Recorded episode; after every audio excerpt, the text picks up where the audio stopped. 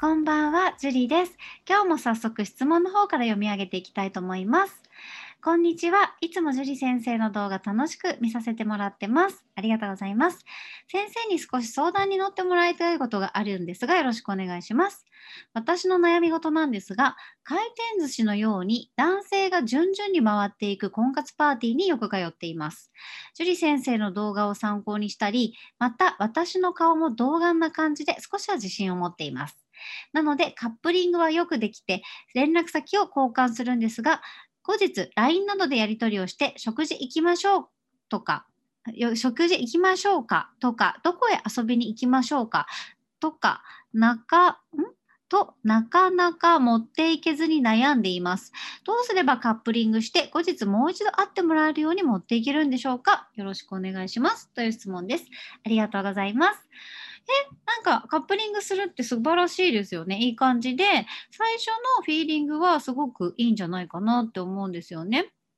で、食事に行きたいのであれば、普通にたわいもない、まずお礼の会話をして、この間ありがとうございました、みたいな感じで、カップリングして嬉しかったです、またぜひ遊びたいです、みたいな、あぜひお会いしたいです、みたいなことを言って、で、その会話の中から好きな食べ物を聞いて、えー、食事にぜひ行きませんか？っていうふうに言ってほしいんですけど、ここでちょっとあの危険なのが、食事に行きましょうかっていうのは、食事に行きませんかの方がいいかな。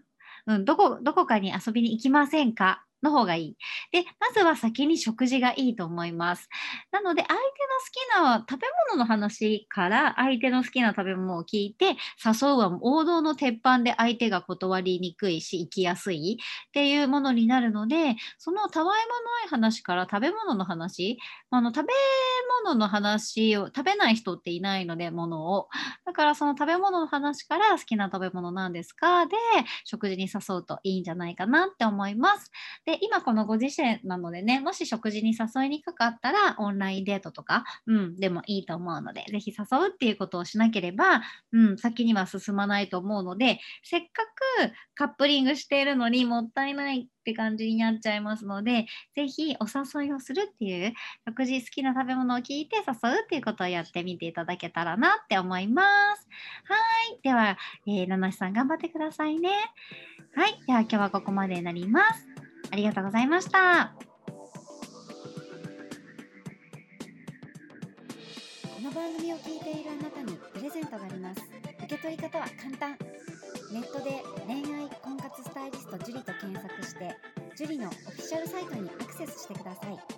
次にトップページの右側にある無料動画プレゼントをクリック。表示されたプレゼントフォームにメールアドレスを登録して送信するだけ。ポッドキャストでは語られない極秘テクニックをお届けします。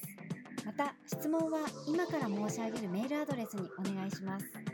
info アットマーク juriarima.com info アットマーク juriarima.com です。